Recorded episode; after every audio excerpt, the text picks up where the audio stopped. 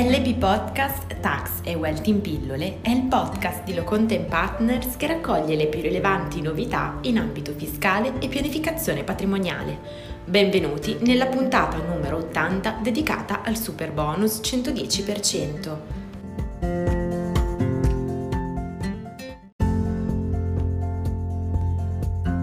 LB Podcast Tax e Wealth in pillole è il podcast di Locontent Partners che raccoglie le più rilevanti novità in ambito fiscale e pianificazione patrimoniale. Benvenuti nella puntata numero 80 dedicata al super bonus 110%.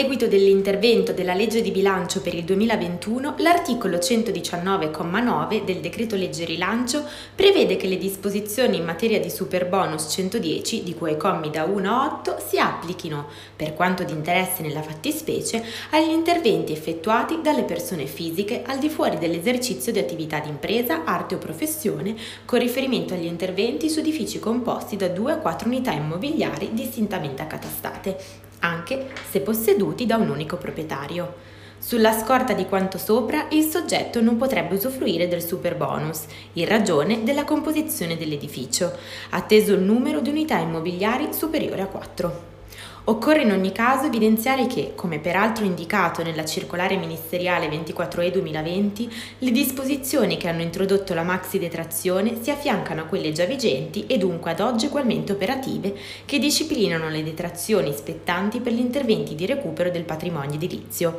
inclusi quelli antisismici, cosiddetto sisma bonus, nonché quelli di riqualificazione energetica degli edifici, cosiddetto ecobonus. Bene, la puntata odierna termina qui. Vi aspettiamo mercoledì, sempre alla stessa ora, con nuova puntata della rubrica Tax e Wealth in pillole. Lo studio Lo Content Partners vi augura una buona serata. Come evidenziato dall'Agenzia delle Entrate nella circolare ministeriale 24E 2020, qualora l'edificio sia privo di impianto di riscaldamento, in caso di realizzazione di un nuovo impianto, quest'ultimo non, to- non potrà fruire del super bonus. Posto quanto sopra, ai fini di comprendere cosa debba intendersi per impianto di riscaldamento, la successiva circolare ministeriale 30E 2020 precisa che, ai sensi del punto 1 trices del comma 1 dell'articolo 2, del decreto legislativo 19 agosto 2005, numero 192, come recentemente modificato dal decreto legislativo 10 giugno 2020, numero 48, per impianto termico si intende l'impianto tecnologico fisso destinato ai servizi di climatizzazione invernale o estiva degli ambienti, con o senza produzione di acqua calda sanitaria o destinato alla sola produzione di acqua calda sanitaria indipendentemente dal vettore energetico utilizzato, comprendente eventuali sistemi di produzione, distribuzione, accumulo e utilizzazione del calore, nonché gli organi di regolazione e controllo eventualmente combinato con impianti di ventilazione, laddove non sono considerati impianti termici i sistemi dedicati esclusivamente alla produzione di acqua calda sanitaria al servizio di singole unità immobiliari ad uso residenziale ed assimilate. Pertanto,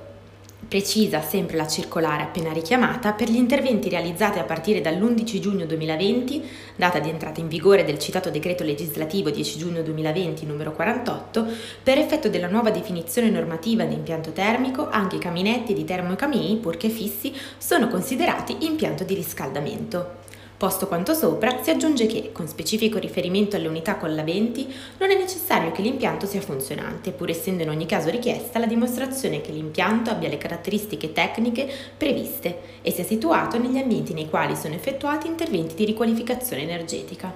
In quest'ottica, l'impresa che esegue i lavori attesterà che l'immobile su cui i lavori di riqualificazione energetica verranno effettuati era già dotato di impianto di riscaldamento.